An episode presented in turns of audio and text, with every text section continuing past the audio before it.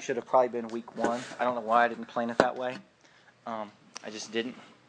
We're going to talk about relationships just in general with others, loving other people. You know, I, I really believe that the key to all like success in all your relationships begins and ends with being people that love.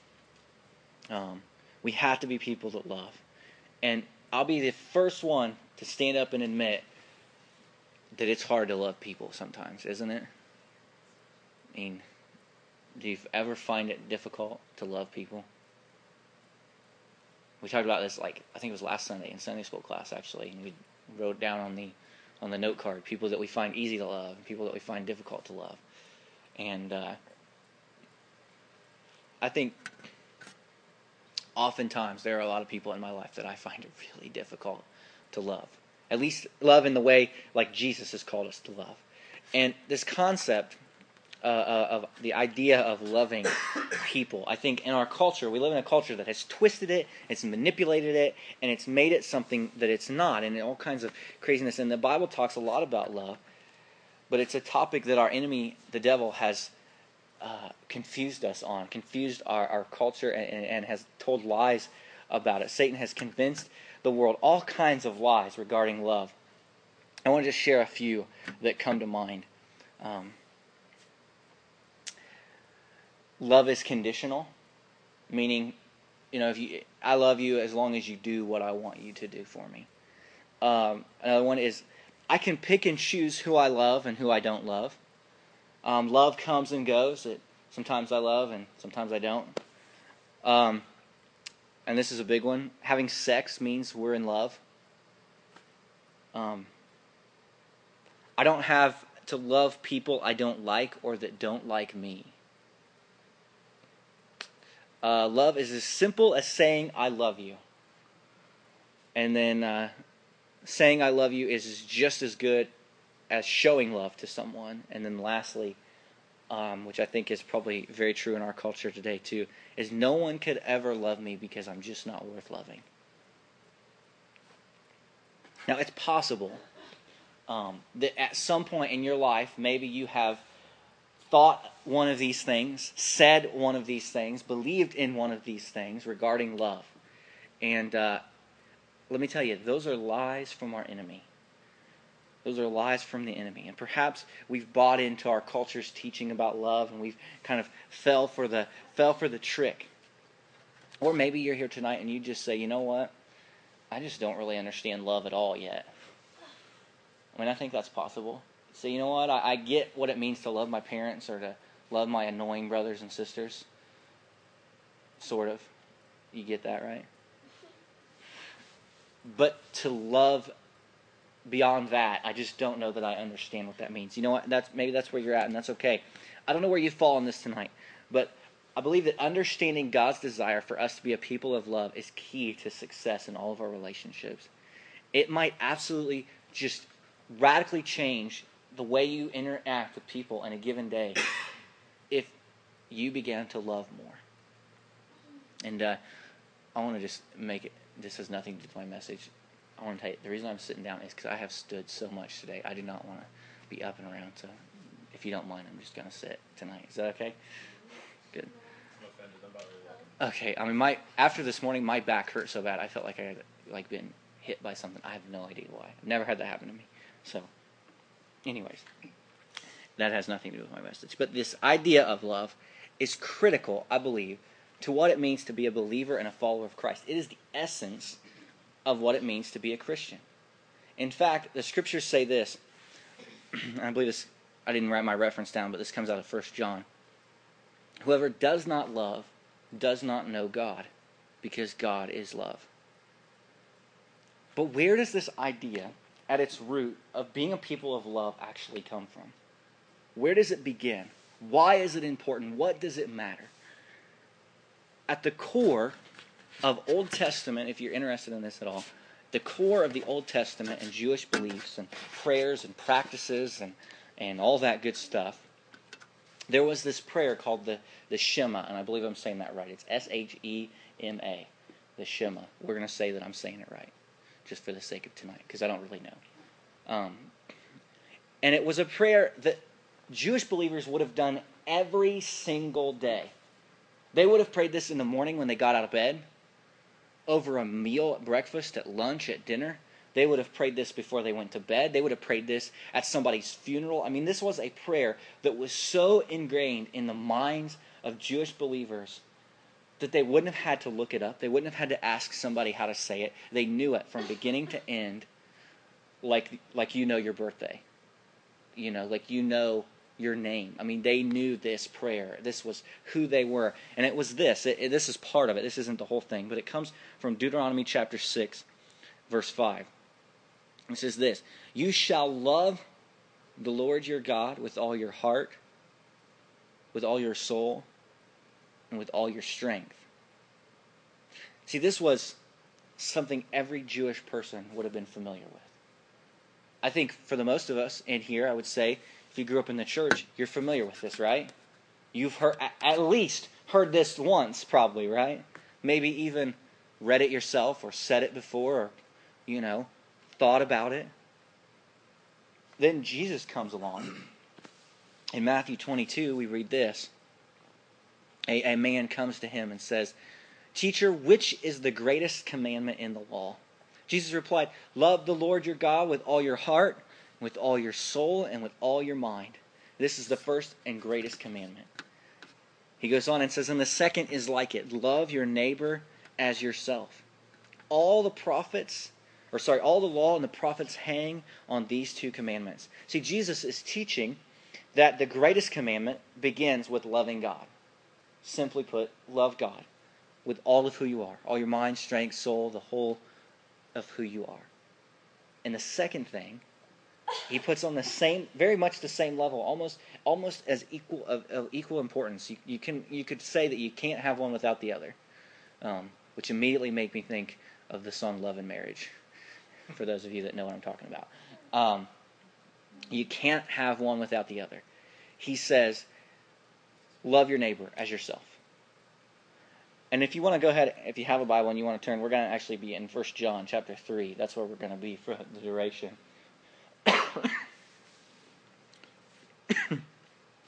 Goodness. we're going to begin with verse 11. It says this This is the message you heard from the beginning. We should love one another. So John is, is writing to this letter, basically, that's going to be passed around. And he writes, hey, this is the message. This idea of loving people, loving others, loving your neighbor, loving God is something that you have heard from the very beginning. If you read the entire letter of First John, you see it over and over and over again. This idea that at the core of creation was the idea of loving others. In fact, it's the very essence of God's creation. It's, it's all about love. God's redemption for sins of every man is about love. From the time of Adam and Eve, it's been about love. And in various ways, God has been teaching his people over and over and over again that we should love one another. Um, maybe this is, is, is true uh, in your life too, but I, I grew up in a home um, where there were some things that my parents taught me from the very beginning. Um, is there anything that you can think of that you say, man, I remember my mom and dad have been trying to teach me this since I was really little. Anybody got anything that they can think of off the top of their head? I mean, like that is like a core of your parents' teaching. Let me give you an example of what I'm thinking of, and maybe that would help you think of something. My dad, from the time I was really little, I mean, even like a child, I remember him. Um, you know, when you get goofing around with your parents, sometimes you smack them in the face. My daughter thinks it's really funny to smack me in the face, and it drives me nuts. Um, and the reason it drives me nuts is because my dad taught me from like I remember being maybe four or five years old, and him telling me that that is the most disrespectful thing you could ever do to someone is to smack him in the face. And his mom taught him that. I mean, that was a part of their generation, and it was just instilled in me. And I know it's kind of a silly thing. Um, another thing that I think of is I remember my mom always teaching me that you never invited yourself over to somebody else's house, and you never ate their food unless they offered it to you first. I had friends that come over to my house and just eat our everything in the refrigerator without even asking. They'd just be like, next thing you know, their heads in the refrigerator and they're eating food. It's like, um, nobody says you could have that. I mean, those are what I'm talking about. So, is anybody, anybody got anything that you can think of? Just maybe quickly, we'll share just one thing that you say. You know what? That's been being taught to me since day one. Anybody think of anything? Manners. Just just in general manners.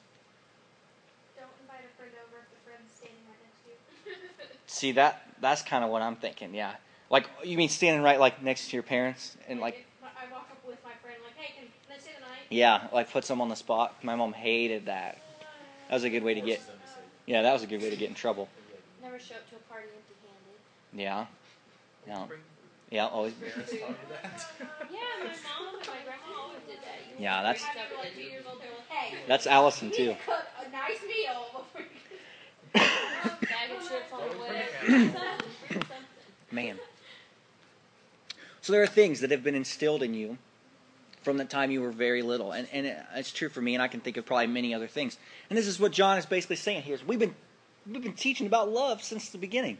That's that's who we are, is to be people of love. And then John gives an example of one of the earliest accounts of where somebody really screwed this up. Look at verse twelve. He says, "Do not be like Cain, who belonged to the evil one and murdered his brother." And why did he murder him? Because his own actions were evil and his brothers were righteous. Do not be surprised, my brothers, if the world hates you. See, John war- warns, warns us to not be like Cain. He belonged to the evil one. He, he, he did not love his brother. He did not love God the way that he should. Um, John points out this out as a reminder to the readers and to those here, here who hear this message that the love has existed from the beginning, but so has hatred. So has hatred. From its very from the very beginning of creation, and, and, and I think we could probably sit down and really dive into this pretty deeply and get real, you know, a little heavy, maybe too heavy. But I've always explained it like this: when God created good, the opportunity for evil came into into being. Um, and again, I'm not exactly sure on the origins of evil, and we could talk about that all day. But when we have the opportunity to choose right, there's automatically an opportunity to choose wrong. And so, at the moment that man was given opportunity to choose between love and hatred, good and evil, right and wrong, there was an opportunity for us to go against the ways of God and choose the ways of Satan. It is possible that you've struggled at some point in your life with a dilemma like this where you have to choose between good and evil. It's possible that the reason that you struggle with loving other people maybe is because of jealousy. Anybody ever willing to admit that you've maybe been jealous of somebody? Once, twice, three times a lady. Um, you know, I've been jealous a few times. Um, have you ever hated anybody though that you'd be willing to admit? What about the girl that you mentioned in Sunday school last week? I don't hate her, but I just dislike her. Pretty close though. Very strongly. Yeah, I mean, I admit hate is a strong word, but I think sometimes we need to check ourselves a little bit. Um, we got to watch ourselves to not be like Cain because jealousy is what got Cain in so much trouble. Um, you, you're, you're trying to love others and, and, and, and God the way that you should, but you know what? There's unfortunately sometimes it's difficult to do that. And and you know what? I think it's even more difficult because as we as Christians start to love people, other people will hate us for that love. John says, "Do not be surprised if the world hates you." Not because you're so good looking or because you have so many good things or what, but because you're a person of love. So if you're a believer, you call yourself a Christian, we should not be surprised when the world hates us. Um, when you do what is right, when you go what against the grain, and you and you you know you're forging a path that's beyond what others are doing, you're probably going to experience at least once or twice here and there some uh, discrimination or some uh, maybe people not being so nice. Um, nobody ever said following Christ is going to be easy, though. Jesus went to the cross, and even many of his disciples, in fact, all of them, I think, except for one, as I recall off the top of my head, was killed for their faith. So, um, you know, we don't exactly have good company there when it comes to that. I mean, uh, and even the one that didn't get killed for his faith was boiled alive. I mean, that sounds exciting, doesn't it? Let's just. yeah, I think I would just rather be killed. Just, just shoot. No, you want. She just wants to be boiled alive. Just turn that tub up as hot as you can get her. Put some bubbles in it. Get me my rubber ducky. We'll have a good time. um, Cain is such a great example for this, though. If you remember the story, Cain, he, uh, him and his brother, they're, they're, they're, this is the first account of, of, of a birth from Adam and Eve. I mean, this is we, we are assuming that they are the first two children um, that have been birthed to this earth. And Cain, he brings some fruit and, and, and um, of the soil as an offering to God, and then Abel, he brings the fat portions, if you remember how the story goes. And and Abel's offering was the first fruits, it was the best. But Cain's was kind of just uh, whatever he had left over. And, you know, God was pleased with Abel, but not with Cain, and Cain became very angry, and later he took his brother out into the field and he killed him. And John says, Do not be like Cain. Do not let jealousy and anger overtake you. Uh, and, and I don't know, it's probably hard for us to admit from time to time but that jealousy does have a tendency to take over, and hatred and anger have a tendency to take over, and we cannot let that be for us. Um, look with me at Matthew. Cha- well, I'll just read it. Matthew chapter five, verse twenty-one through twenty-two.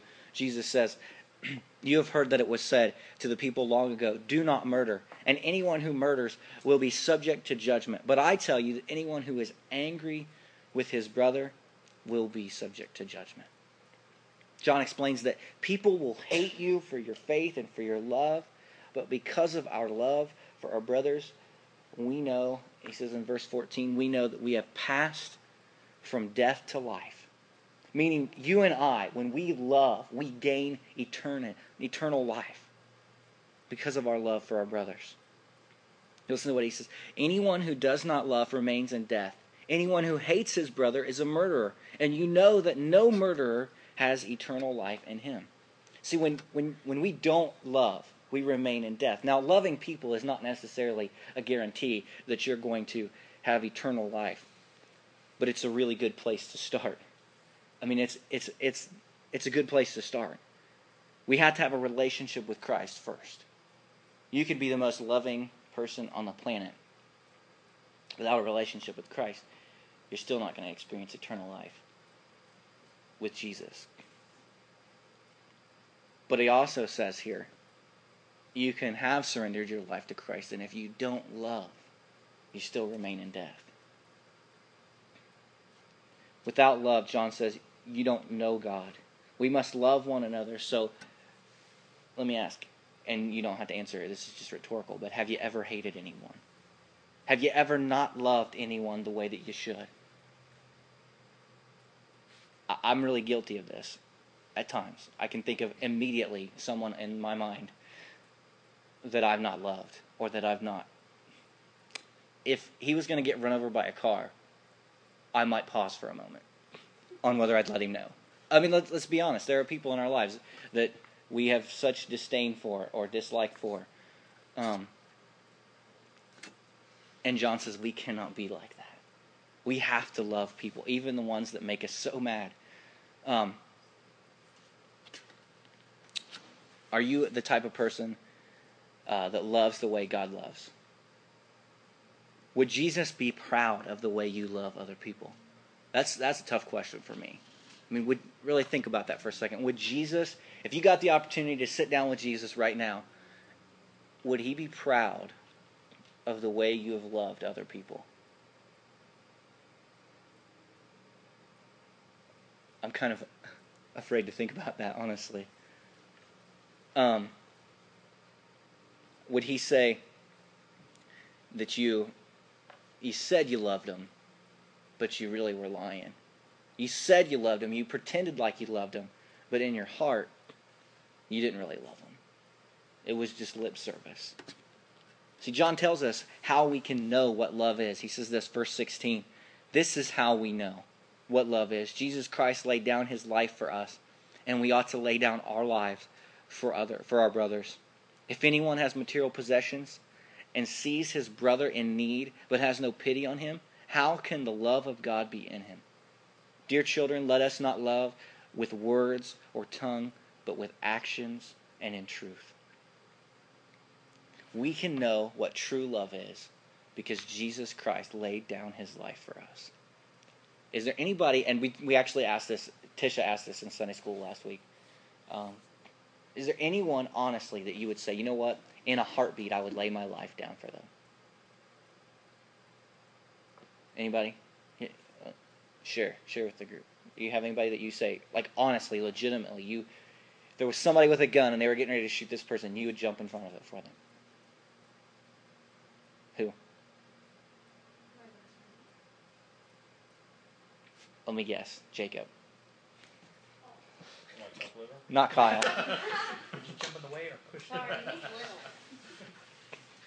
what about you, Jesse? Your parents?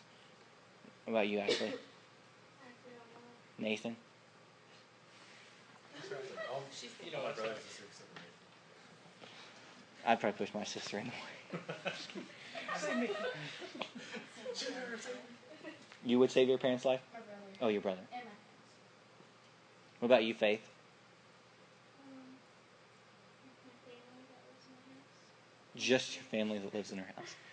If you're not living in her house and you're related to her, forget about it. Yeah, yeah, we gotta live with Faith. Faith has Faith has parameters on her love. What about you, David? Your parents? Maya. Maybe depending on the day, right? Yeah. If I haven't had lunch, uh, See, John says we ought to lay our life down for our brothers. Christ's death on the cross was the greatest expression of love that he has for us, for, not just for us here who've chosen Christ, but for everyone. And he calls us to do the same. His willingness to die on the cross in our place shows us and John's original audience the kind of love that we ought to have for other people. Um, he goes a little further and says, you know, here that in verse uh, verse eighteen, that it's not just like I said I love you, or I'm going to do my best to love you if it works out and I have time. He says that we should be loving.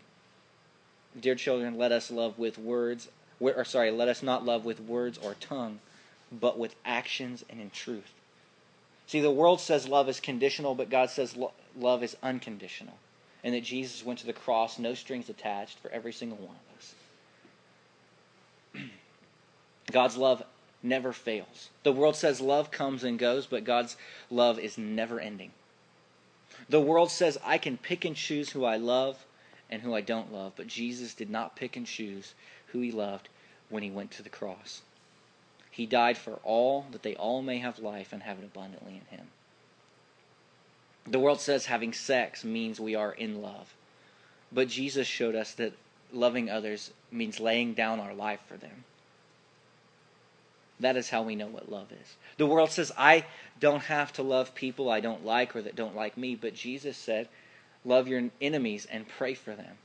That might be one of the hardest verses in Scripture. Love your enemies and pray for them. The world says love is as simple as saying, I love you. Or that I love you is just as good as showing love to someone, but God says that He has shown love by going to the cross and that we ought not show our love with action and in, or sorry, with word and deed, but with action and truth. See, for you and me, life without love leads to a really dark path. Um, living without love leads to jealousy. It leads to bitterness and heartache and restlessness and selfishness and brokenness and hate. And uh, you know, as as we're going to close, Nathan's going to come lead us another song here in a minute. I want to just challenge you to think about those people. You know, Olivia, I would say to you, think about that girl that you have so much trouble loving, that just gets on your nerves. And I know what that's like because, like I said, I can immediately think of someone right now that just so frustrating to me. Whoever it is that you would say is the most difficult person in your life to love, I want you to spend the next few moments as Nathan sings this song to really think about that. And maybe ask the Lord to help you to love them, give you grace to love them, give you the opportunity to show them love, even if it means you have to swallow your pride a little bit and say, I'd rather hit you, but I'm going to love you anyways. You probably deserve to be hit, but I'd rather love you anyways. May we be people of love, and may we be people who do what God has called us to do. In the greatest commandment, we love God with all our heart, mind, and strength, and we love our neighbor as ourselves. Perhaps we even need to ask for forgiveness tonight. For God to forgive us for the hate that we've had in our heart for somebody else. May our relationships be, be better, stronger, more fulfilling because we love. May we abound in love, in the love of God, and be so filled with His love that our love, or, sorry, may we abound in the love of God and be so filled with His love that we love others in the same manner that He loves us, that we would be willing to lay down our life. One of my favorite verses in the scriptures is 1 Thessalonians 3:12. It says this, "And may the master pour on the love so that it fills your lives and splashes over on everyone around you." I love the image of the idea of God filling us so much so with his love that it just splashes. You ever fill the bathtub up too much? Um, or like overflow a cup too much? It just pours over the sides. May that be our lives with the love of God, that it just pours over onto other people.